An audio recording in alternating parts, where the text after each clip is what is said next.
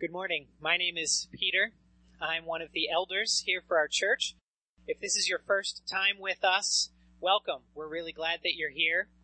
Uh, please know that we are delighted to have you. And the children are welcome to stay with us. Hearing the word and, and joining us in worship is a privilege for, for all of us. Uh, if, however, you find your child to be distracting to yourself or others, you're free to make use of our nursery uh, which is down the stairs out here uh, and to the right, uh, all the way down at the end of the hallway. And I have the privilege of introducing you to Steve Lutz, our guest preacher this morning. We are grateful to be a part of a group of churches in State College that's called the City Church. And for the next four weeks, we're having a special sermon series along with all of the churches who are part of the City Church. That series is called One Voice, it's uh, meant to express our unity and our prayers together for the city. And so to help us kick off that series, we invited Pastor Steve Lutz to preach the first sermon for us. Steve is one of the pastors for Calvary Church. Uh, he particularly serves the Midtown campus, and we're really glad to have you here to preach the word, Steve. Thanks. Thank you, Peter. Good morning to you glad to be here. I was grateful to receive uh, the invitation from Peter to, to join you and heard great things about your fellowship here uh, over the years. I don't get to visit many other churches very often, so this is a special treat. And uh, excited what the next month holds for us as we uh, put this unity into, into work, into action, put it on display, preaching together, serving together, and then, of course, culminating uh, May 1st at Eisenhower. Pretty excited about that. Our, our connection has, has already been demonstrated. Actually, that prayer request for Katie and Esley Felice, they're, they're part of the congregation that, that I serve, and it's good to hear the body of Christ praying for them and coming around them uh, with the birth of their daughter, Emberly. We, uh, this morning, as we kick off this series, I want to invite us to turn to John chapter 17. We're going to be looking at Jesus' prayer there. Uh, starting, we're going to look at verse 20 to begin. And as we look at this prayer, this is Jesus, one of Jesus' great prayers. And uh, many times we, we have him praying, and, and they're all prayers that we should pay attention to. As great as this prayer is, often called the high priestly prayer, it's not that long. But there is so much packed in it. In fact, Charles Spurgeon said that some people pray by the yard, but true prayer is measured by weight and not by length. If you've ever been in a room with someone praying for an extremely long time, you can appreciate what Spurgeon means there. This is not a long prayer, but it is very weighty. It is very significant. It has a great deal for us. And so let me read to you from John 17, starting in verse 20.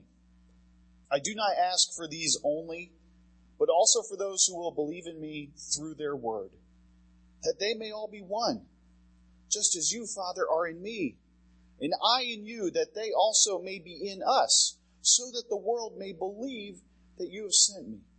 The glory that you have given me, I have given to them, that they may be one even as we are one.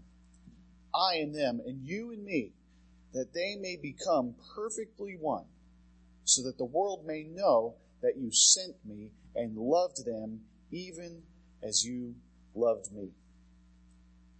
Well, we should take note of what Jesus is praying for. Anytime he's praying, we should take note of what he's praying for, especially here in this moment. If you know the context of what's happening here in John, he is about to be arrested. He is about to go to his sham trial, to his death on the cross, executed as a criminal. And on his mind, he knows, of course, that this is what is about to happen. Nothing in Jesus' life happen, happens by accident, but by divine intentionality. And on Jesus' mind as he approaches the cross is prayer. And he prays for himself, and he prays for his disciples, and then he prays for us. Those who would believe the message that was preached by the apostles. And as he's praying, what is he praying for us? He's praying that we would be one. He is praying on Jesus' mind, on Jesus' heart, as he goes to the cross is that we would be united, united with him and united with one another. And we would say, Jesus, I'm, I'm glad that you prayed for that. In fact, Jesus, I wish that you'd maybe prayed a little bit more for that because as we look at the body of Christ today, as we look at the church, one of the things we see, in fact, one of the big knocks I hear pretty consistently against Christians, and maybe you've heard this too, is if you know the truth, if you have this true message, then why are you so divided? Why can't you agree? Why are there so many churches? Why are there so many denominations? Why are there, you know, in every stripe of Christianity, it seems that there's an alphabet soup of different denominations. Baptists alone have ABC, SBC, you know, BGC, XYZ, for all I know. Why are you so divided? And so when we look at Christianity, we see that Jesus' prayer for unity, it's needed. It's much needed that we hear and see what Jesus prayed for and accomplished. And, and so when we look at Jesus' prayer here, what are we seeing? We're seeing that unity is on his heart, that it's essential to our connection with Christ. Key to our relationship with God is to understand union with him, what that means, and that it's also essential to the spread of the gospel. If the world will know who Jesus is, he says that's intimately connected to our unity with one another. In fact, Jesus says this earlier in the Gospel of John. He says, By this all people will know that you are my disciples if you have love for one another. Friends, we are meant to be known by our love, not by our division. But it's easier said than done. And it's vitally important. So, how do we get there? Well, let's look at what Jesus is praying for here. The first thing I want us to see is that he is praying for and then going to accomplish something that is a deep, deep desire for each one of us, a longing to belong. You and I are created with a longing to be connected, to belong somewhere, to know others and have them know us. Have you ever started a new job or moved into a new neighborhood or started in a new school and had that sensation that there's an inside and I'm not in it? I'm on the outside. Maybe you don't get the jokes. Maybe you don't get all the references. Maybe you're not invited to the same things that everybody else is, and you feel disconnected. You might even feel alienated. You might even feel lonely. And why? Because there's this longing that we have to be connected, to belong to each other. For a while, people held out the hope that social media would create this great sense of belonging, and then, you know, read the comments on a YouTube video sometime. It's not really accomplishing that, is it? But we look for it and we long for it. You know, I remember for, for me, I felt this. You may not know this about me, but I have a history as a uh, as a gangbanger. Yeah, I, I started a gang. Now I was in second grade and it was at a Christian school in the suburbs, but I started a gang. I was new to this school in second grade and I didn't really know anybody and I had that longing to belong. And so I decided, well, what better way to do that than I'll just I'll start a gang and I'll invite the people that I want to be friends with into my gang. And I didn't know enough to say, you know, you're supposed to have like special tricky handshakes and cool leather jackets and stuff, but we had pamphlets. And I painstakingly created those with Crayola. We had a logo and everything, and we were called the Survivors. Survivors of what? It was second grade, but we were survivors. And I invited my friends into it, and pretty soon other people wanted to get into the gang. And I said, no, you can't. It's my gang. So they started their gangs. And pretty soon the second grade playground was filled with inter-gang warfare. You know, taking someone's turn on the swing and saying mean words to each other. Folks, it was bad. And eventually some of the teachers stepped in and they said, listen, we're not going to do this, this gang thing. It leaves people out. And eventually I figured out some better ways to make friends. But it all came out of this idea of we want to belong. We want to be connected. We want to know who our friends are, who we're connected to. And what, what Jesus is saying here, what he is offering to us is in fact this, that this longing that you have to belong is most fully expressed through union with him that leads to unity with one another. And this is not something that you have to create. It's not something that you can achieve even. It is this. It's a gift. It is given to us. He says this here. He says, I have given them the glory that you gave me that they may be one as we are one. This unity, this belonging, this connectedness that we seek is the result of Jesus' gift to us. It's been won for us by Jesus. It's been achieved for us, paid for us, given to us. It is first and foremost something that we must receive, not achieve. It's been won by his blood. It's been won by his redemptive work. And so before we can even talk about unity with one another, we must first understand this union with Christ that is given to us, that is achieved for us. He says that they may all be one, just as you, Father, are in me and I in you, that they also may be in us. And friends, so when we look at this, this gift, we see that union with Christ is very much an expression and connected to the center of the gospel itself. We're talking about the gospel here. Now, the gospel is incomprehensibly deep and rich, and we'll never get to the end of understanding it. One of my favorite analogies, ways of describing it, and perhaps you've heard this as well, is think of the gospel like a jewel, like a massive jewel. Have you ever seen one of these gigantic jewels like the Hope Diamond on display? And you know, when these jewels are, are cut, they do it in such a way, and any any jeweler, anybody who knows what they're doing, will set off this jewel, you know, against like the black velvet, and then they'll have the lighting perfectly wide so, so it can catch the facets of it, right? And the gospel is a jewel with many, many facets. And if you are a believer in Jesus, it's because, at least initially, that jewel, one of those facets, caught your eye.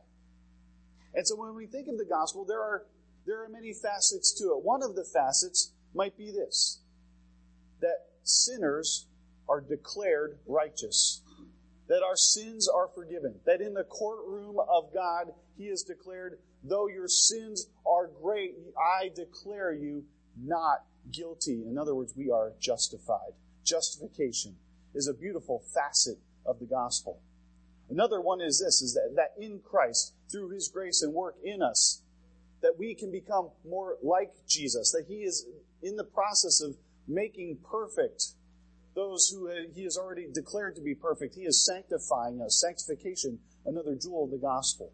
Or this, that though we were cut off, that though we were separated, that though spiritually we are all orphans, that He has adopted us into His family and welcomed us in and said, Come in, come into my house, sit at my table, eat, and drink. Everything that I have is yours.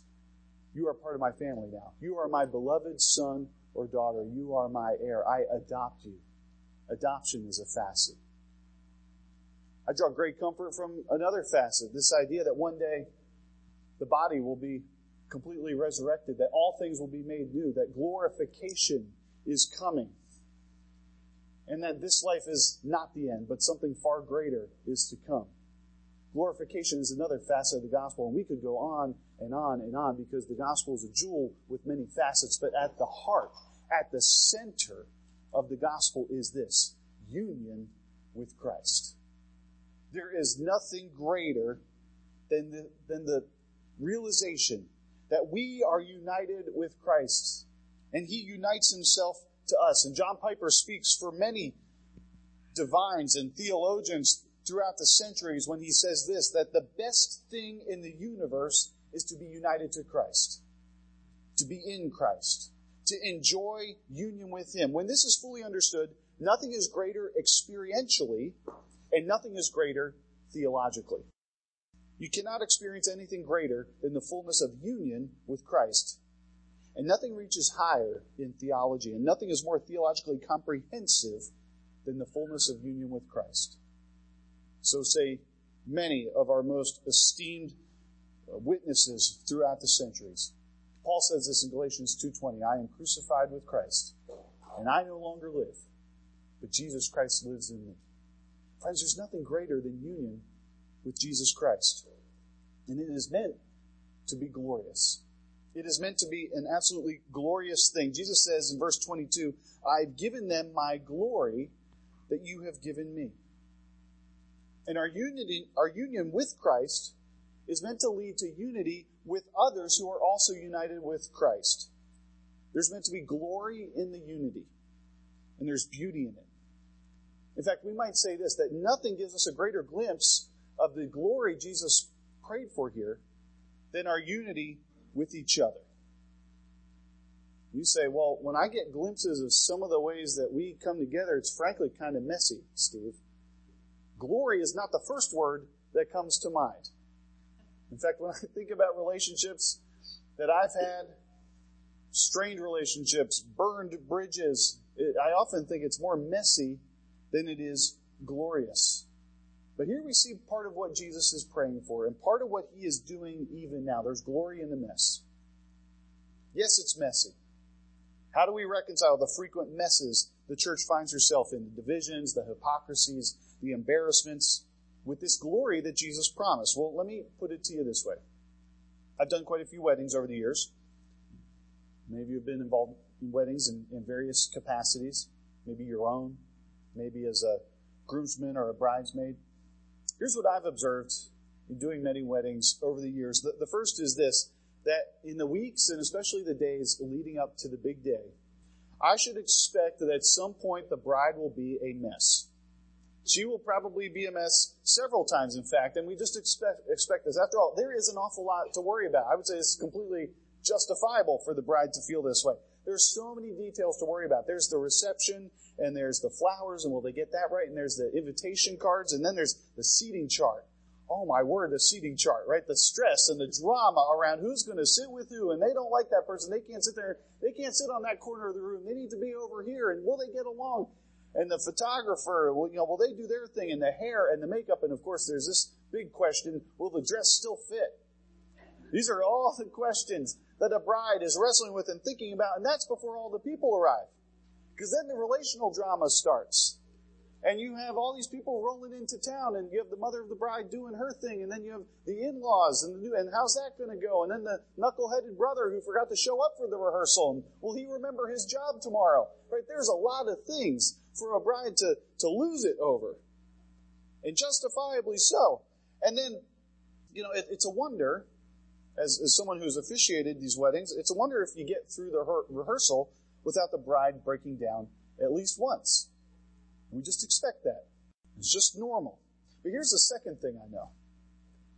Come that wedding day, come that moment when those doors open in the back, the bride makes her appearance to walk down the aisle, you know what? Without fail, she will look glorious. She will look amazing. She will look beautiful. And when you're at that wedding, what do you do? You look back and you see that bride, and then what's the next thing you do? You look at the groom, right? How is he reacting? And quite frequently, that's his turn to lose it. Then he becomes the blubbering mess. And we love that. And it's a beautiful picture.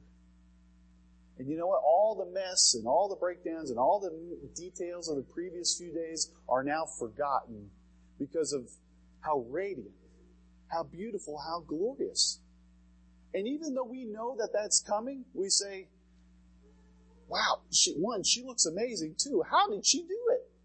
I saw her yesterday. She didn't look this good yesterday. How did she do it?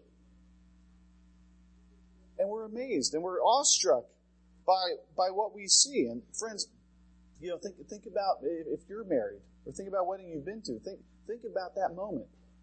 There's only been one time in my life where I had to be told to, to breathe. I'm normally pretty much in control of my, you know, autonomic nervous system. But on my wedding day, when my wife started making her way down the aisle, I pretty much forgot to breathe. I lost it. I was the blubbering mess. In fact, on the video, you can see my parents sitting in the front row telling me, Steve, breathe, breathe. You need to breathe. Why? Because I lost it.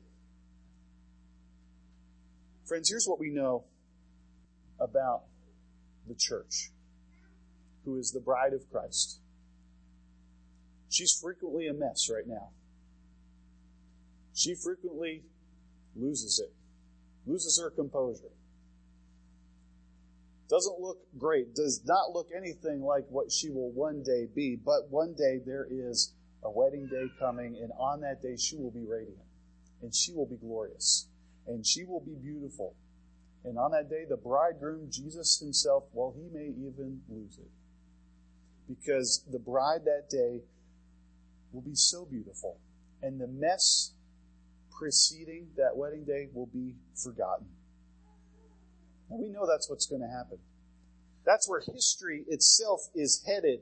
We have pictures of this in the Bible, and Revelation talks about that. And just like now, when you go to a wedding and you know the bride will somehow come out looking amazing, but the question is, What will she look like and how will she do it? Friends, in the same way, the question now for the church is what will she look like one day? And how will she do it? Because one day the church will look radiant, but how will she look beautiful? How will she look lovely and transcendent and beautiful and amazing? And you know, the question is, you know, we get to help answer that. We are a part of that. We are part of helping the bride look beautiful, being prepared for that day with her husband. In fact, every time that we put into practice what Jesus is praying for here, we get to adorn the bride of Christ with beauty. And we do that through seeking unity with each other. Each time we accept someone different from us, each time we come alongside someone in need, each time we reconcile or forgive, each time we overlook an offense, each time we love each other, even when it's hard, each time we pray for and bless those who have hurt us, each time we plead for God to give us the love for someone that we have a hard time loving. Every time we do that, we adorn the bride of Christ with beauty. Every time we do that, it's like a stitch in the garment. It's like a jewel on the gown. And it prepares the bride of Christ for that wedding day. Isaiah looked ahead to this in chapter 62. He says, You shall be a crown of beauty in the hand of the Lord, a royal diadem in the hand of your God. You shall no more be termed forsaken, and your land shall no more be termed desolate, but you will be called, My delight is in her, and your land married. For the Lord delights in you, and your land shall be married. See, the bride of Christ may be a mess right now, but he will call us, My delight is in her. And friends, every single one of us gets to be a part of that. Every single one of us. The union that we have in Christ overflows in such a way that it connects the disconnected. It makes lovely the unlovable. It takes the lonely and surrounds them with friends. It takes the orphans and surrounds them with a family. It unites the divided and it makes us whole and complete and perfected. Every one of us part of that adorning of the bride of Christ. And that's a beautiful thing. See, friends, we are united with Christ in order to be united in Christ. Our union with Jesus must overflow to a real, practical un- unity with each other. In fact, if we try to seek unity with each other without that connection to Jesus, it won't be strong. It won't be long lived. Think of it like this. There's a, there's a vast, amazing world out there that we call the internet, where we seek to be connected to all kinds of interesting things and, and people. And, and yet, you know, when you're trying to connect to that internet, you need the signal, right? You need the Wi-Fi. Oh, the search, the never-ending search for the good Wi-Fi signal. And if you don't have that Wi-Fi signal, you can't connect to everything else. Friends, in the same way, if we are not strongly connected to Jesus, we will not be connected to one another. The signal will drop. It'll be buffering. That's the worst, right? We will not have that strong connection with others unless we are strongly connected with Jesus. But when our union with Jesus is strong, then our union with each other will be strong. And here's the other thing though.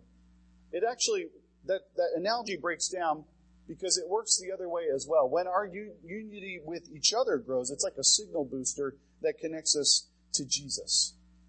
We need that connection with each other to grow our connection to Jesus because each one of us gives us different glimpses of different facets of the gospel itself. Many of you know that C.S. Lewis and, and J.R.R. Tolkien, in addition to be, uh, being two of the great authors of the 20th century, that they were also close friends. And that Tolkien had a, a big role in Lewis coming to faith in Jesus uh, at a, later in life, coming from atheism. And they were part of a group called the Inklings, which, um, among other things, they got together pretty regularly to drink beer, smoke pipes, and critique each other's writings as they were in process. And so they would get together at this pub and read what would become the Chronicles of Narnia or the Lord of the Rings to each other. In fact, pretty famously, Tolkien hated Narnia. He just he just thought it was sloppy and you know the allegory was too obvious, and he just he just thought Jack C.S. Lewis should should try harder, do better. But they loved each other, and they were good friends. And there were other members of this of this group as well. And in the Four Loves, Lewis wrote about the kinds of relationships they had. And on the occasion where another one of the group, Charles Williams, passed away, he wrote this. Uh, he said, By myself, I'm not large enough to call the whole man into activity. I need other lights than my own to show off all his facets. Now that Charles is dead, I'll never again see Tolkien's reaction to a specifically Charles joke. Far from having more of Tolkien, now that I have him to myself, now that Charles is gone, I actually have less of Tolkien. You think about your family, you think about your close friends, you think about different ways that different people bring out different aspects of each other. And friends, it's the same way in our relationship with Christ. I need you, you need me, we need each other because we see Jesus in different ways. The story that he's weaving, the story that he is writing in our lives allows us to see different aspects of him. And so the more that we are connected to one another, the more of this great and glorious Savior that we will see. We need others to help us see more facets of Jesus so that we just don't have tunnel vision, me and Jesus. There's really no such thing as a me and Jesus faith. It has to be we and Jesus. And so this means that diversity is a good thing. There is glory and beauty in diversity. We need to know many Christians, including those who aren't just like us. And we need more churches, including those that aren't just like ours. And we need to seek partnership whenever possible and do things like this, or serving with City Serve, or joint worship gatherings, or worship as one as we had last week. When I think about the impact of other believers on my life, I'm struck by how often that was people who were very unlike me. Several years ago in my previous church in Philadelphia, we had developed a, a partnership with the Christian Church of Southern Sudan. And we brought over Bishop Taban and his wife. And Bishop Taban was a large, imposing man. He was probably about six five, deep, gravelly voice, had lived through some horrific things in his life there. His country engulfed by civil war, Christians often persecuted for most of his life there. And uh, but I wasn't nervous about having him over for dinner. I was nervous about having his wife because in her previous life, before becoming a Christian, she had been an assassin, like a for real, le- legit assassin. She that's what she did. And I thought, well, I hope she likes dinner. I hope she likes what we're serving. I was working the grill that night and I'm thinking, don't burn the meat tonight. No, actually make sure it's well cooked. Don't want anybody getting sick. But as we sat with them at the table and as they told us their stories, learned so much from them. Learned what it was like to follow Jesus in a place where that could very easily lead to death. What does it mean to care for one another when you don't even know if or where you might be able to meet for church like this on any given week. Learn what it meant to forgive your enemies and to love them and to love even those who would persecute you. And when I asked, like, what, what's it like pastoring in a place where you have so little? He said, don't, don't worry about me. He said, I'm concerned about you. How can you possibly follow Jesus and lead others to do that when you have so much? You have so much. Why would people even need Jesus? He said, I'm, I'm worried about you. And learned, he just saw things in a, in a different light because of Bishop Taban. Very different lives, very different backgrounds, and yet we had so much in common through Jesus. Because of that, we see different facets of who Jesus, and our picture of Him is enriched. Friends, through the many, the glory of Christ is revealed to us and shines all the brighter. But we also need each other for this reason. And Jesus makes this clear in this passage. He says, he says it's intimately connected to the world knowing who he is. So that the world may know. Verse 23, he said, May they be brought to complete unity. Then the world will know that you sent me and have loved them even as you have loved me.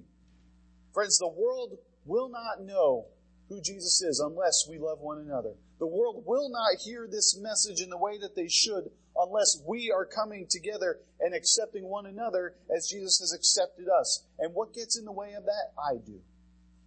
You do. We do. And since unity is so important, the world and our sinful natures and the enemy want to do everything they can to keep us divided. So, what do we do? Well, we have to join Jesus in this prayer. We must seek and pray for the unity that Jesus offers to us and that he has achieved for us. And so we make this our prayer. Lord, make us one. Lord, make us one. You go through the New Testament and you see Paul constantly echoing the prayers that Jesus prays for here in John 17. Virtually every one of his epistles at some point he prays for unity. And quite often, he has to tell people that we don't know anything else about, but he says, please get along with each other. Would you please stop fighting with each other? Would you please stop being divided? This is not good for you. It's not good for the church. You have to love one another. One of those places, Romans, which we think of as this great theological treatise, also includes a bunch of these names. And this plea in Romans 15, may the God of endurance and encouragement grant you to live in such harmony with one another in accord with Christ Jesus, that together you may with one voice glorify the God and Father of our Lord Jesus Christ. There's the unity and the glory connected yet again. Therefore, welcome one another as Christ has welcomed you for the glory of God. And I like there how he says endurance and encouragement. That means this is not supposed to be easy, friends, but it is important. And so, because of that, we must cultivate the connection, the connection with Christ and with each other. I read a book recently called Flash Boys. It's by uh, Michael Lewis. He wrote like The Big Short and Moneyball and Blindside and a host of other really interesting books. And this book is about um, high frequency trading.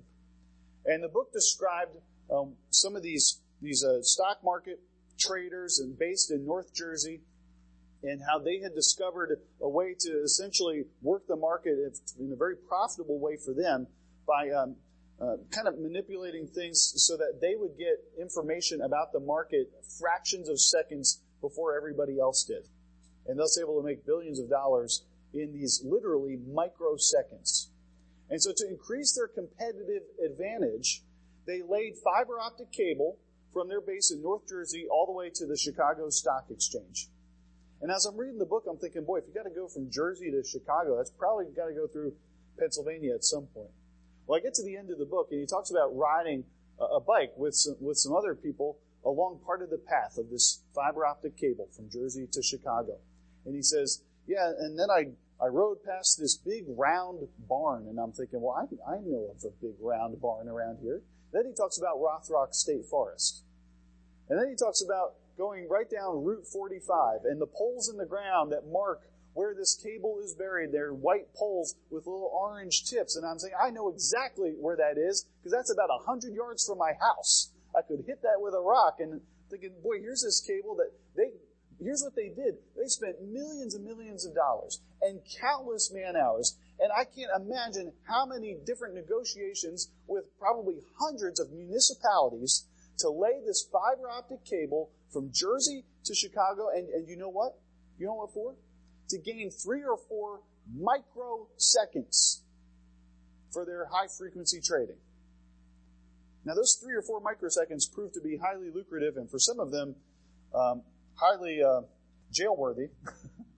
but it got me thinking to this. Friends, they expended so much money, so much energy to make a treasure that they cannot take with them that moth and rust will destroy, that will ultimately not make them happy.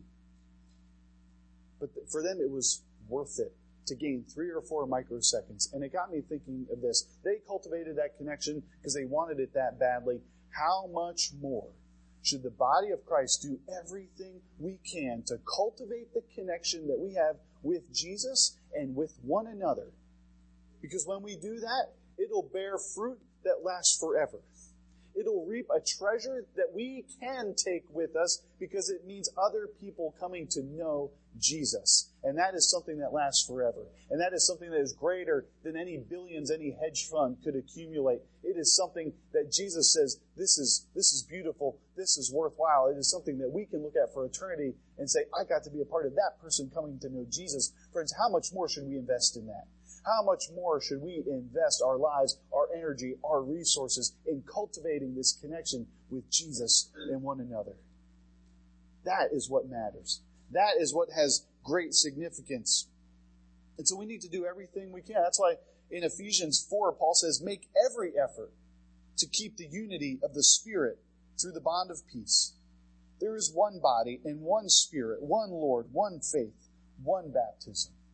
Make every effort. We might even say this, friends, that we need to fight for unity, not fight each other, but fight against the things that would keep us from being reconciled, keep us from loving each other. We need to speak well of each other. We need to, we need to not be isolated. We need to be connected with each other. And we need to pray for our city the way Jesus prayed for us. Like I said, this is not meant to be easy.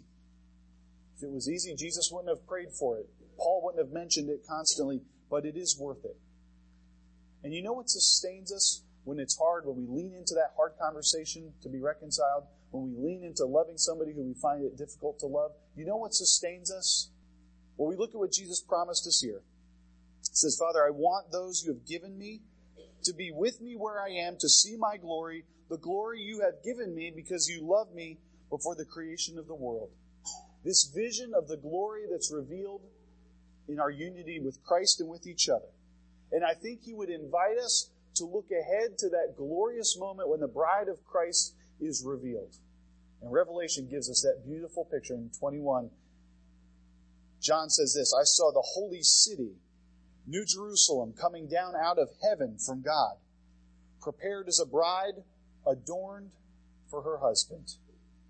And I heard a loud voice from the throne saying, Behold, the dwelling place of God is with man. He will dwell with them, and they will be his people, and God himself will be with them as their God. Friends, one day the union with Christ that is now by faith, it'll be by sight. The union that we know in part will be perfected. The unity that we seek with one another, that even today is marred by grievances and misunderstandings and unforgiveness, one day that'll be perfected. Perfect union with Jesus, unity with one another. Friends, one day that's coming, and we know it's for certain. The drama that remains is how will the bride become so beautiful and so radiant? And how will we be a part of it, adorning her with the beauty that will one day be hers? Let's let that vision sustain us. Let's let that vision of what Jesus is doing strengthen us to love one another as Christ has loved us. Let's pray. Jesus, we thank you that as we look to the future, as we look to this, this glorious moment that ends all of history, that one day your bride will be revealed in all her beauty, we thank you that we get to be a part of that. And so, Father, forgive us for any ways in which we have shortchanged that, in which we have we have not given what we should to loving each other. Because when we love one another, we, we are also loving you. And when we love each other, we are loving the bride that you love so much that you gave your life for. And so we pray that though it is often hard, let us make every effort to come together and for the union that we enjoy with you to be expressed in our unity with each other. May we be one as you are one.